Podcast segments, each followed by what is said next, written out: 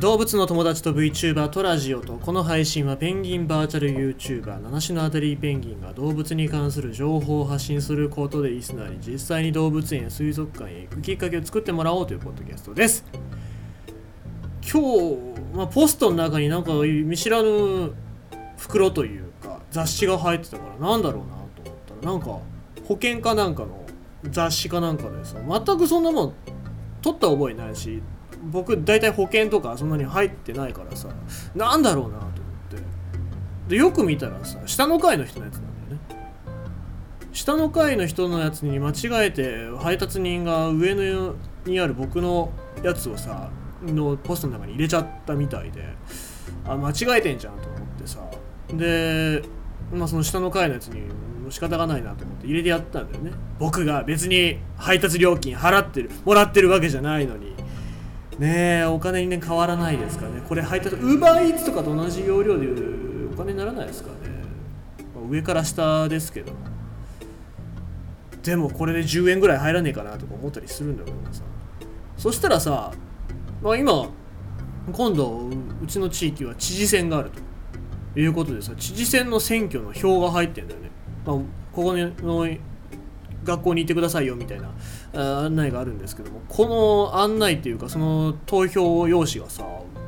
また下の階の人のやつが入ってるね。だから配達したやつが完全に間違えてんだよ。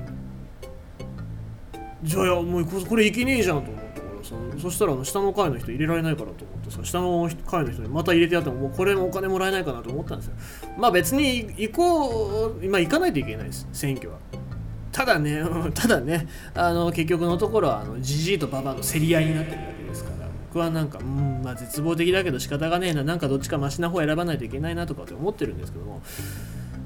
そう考えたら僕の選挙用紙がないんだよね。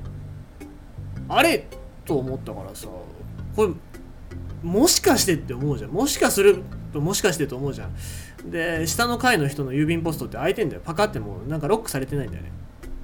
だからもう仕方がないじゃん。これはもうもしかしてってあるじゃんか。だからさ申し訳ないなと思いつつもバッて開けてさ見てみたらさそこにさ僕の僕の投票用紙があるね。これダメでしょ。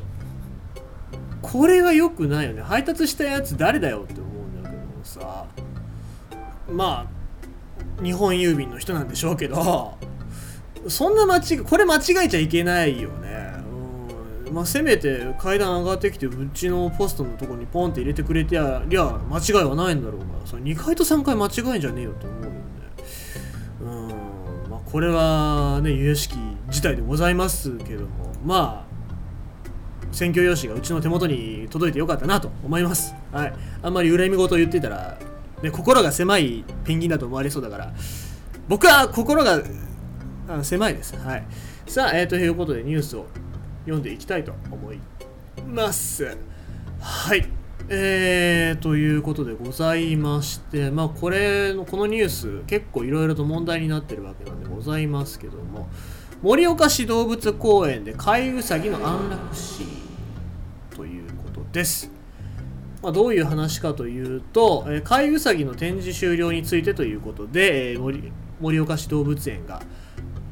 展示、を展示というか掲出してる内容なんでございますけども、まあ、飼いウサギが、えー、ですね。まあ、飼いウサギというと普通に一般の動物園とかにもいる動物で触れ合いコーナーなんかっていうのにもね、え、結構いる動物なんですけどもこの飼いウサギに病気、え、この病気っていうのが、え、ま、感染症なんですね。感染症が発見されたために、え安楽死をやむを得ず安楽死をしましたということで、え報告があるんですけどもこの飼いウサギのその安楽死に対してまあ、賛否両論、まあ、この賛否両論っていう言葉自体がさ非がある時にしか使われない言葉なんで、まあ、どうかなと思うんですけど、えー、この飼いウサギに、えー、感染症が蔓延したために15頭を安楽死しましたよというそういうお話なんでございます。で具体的にどういう感染症なのかっていうとパスツレラ感染症っていう、まあ、飼いウサギの一般的な病気らしいんですけども一度この群れの中で蔓延してしまうと根絶が難しいとされておりましてくしゃみの症状などをまあ、飼いウサギにとって不愉快であり鼻の周りをきれいにしようとして、えー、前足が汚れて、えー、顔や体を清潔に保つことができなくなるということで、えー、もうこれに関しては、まあ、QOL ですね。生活の質を、えー、改善しないといけないというそういう動物園の使命の名において、えー、盛岡市動物園っていうのはかなりこういうことをしっかりとやる動物園なので、えー、それを検討した結果、え安楽死になったということで、まあ、安楽死をするにあたっての判断基準というのが3つあってで1つが治療を行っても回復が見込めない。で次生活の質が低下したままである。で3に、えー、症状の進行により苦痛痛みを伴うっていうことが、えー、挙げられておりまして、まあ、あとは感染症なので他の動物たちにも蔓延する、まあ、他のノウサギとかにも感染する可能性があるっていうところもあるんだと思うんですけどもこれら3つの判断基準によって従って園内で協議して判断してさ安楽死をしましたということなんでございます。だから結構まあその他にも追記をされておりまして、この安楽死についての飼育方法だったり治療の経過についてっていう詳しい内容も、順々に書かれてるんですけれどもツイッター上だとこの盛岡市動物園の報告に対して、まあ、触れ合いとして商品に展示する時点でおかしいだろうとかあとはまあ、治療は可能だったんじゃないかとかあとこういう飼育展示場の環境が悪いんじゃないかっていう話で、えー、があったりとかですね、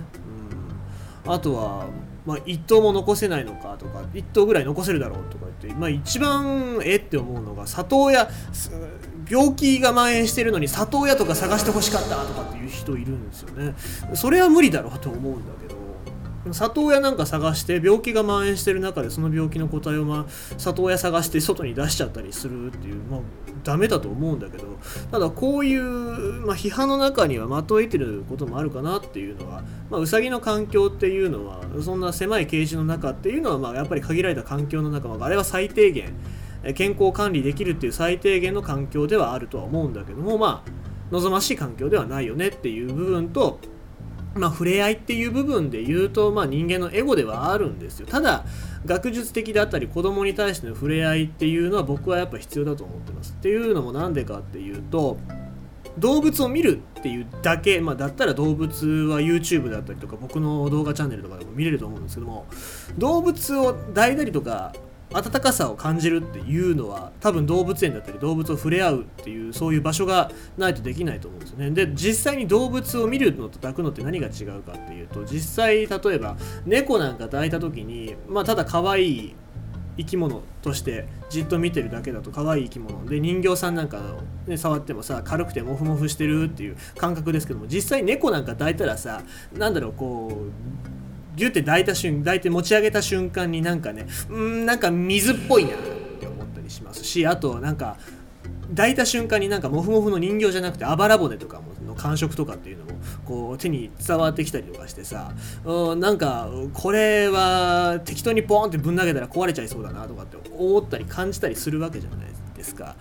それのためにやっぱり触れ合いっていうのはウサギだったりとかモルモットだったりっていうレベルでは僕は必要だとは思ってますからこれを全くなくすっていう考え方に関しては僕は真っ向から反対したいですしただやっぱりその中で感染症だったりとかそういう部分で、えー、病気になっちゃう個体っていうのに対してどうやって、えー、対処していくかっていうのは今後の動物園の課題だなっていうのも、まあ、この盛岡市動物園の飼いウサギの飼育展示安楽死に関して、えー、見て、えー、思いましたね。ただ、え、盛岡市動物園っていうのはこういう動物が死んだことだったりっていうのをもうネズミ1匹ウサギ1匹のレベルからちゃんと報告してくれるっていう素晴らしい体制をとっておりますので他の動物園でそういう体制をとってるかっていうとそういうわけではないですからその中で言うと、まあ、こうやって公表したことによってこういう批判が来るっていうことも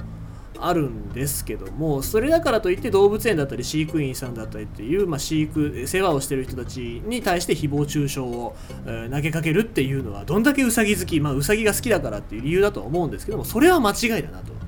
思いますので、えーまあ、ウサギ好きだったらば理性のある批評だったり、えー、内容でまあ、Twitter だったりとかそういう SNS に言葉を上げてほしいななんて思いますね。ということでございまして今日のポッドキャストは盛岡市動物園の飼いウサギ安楽して賛否両論というお話でございました。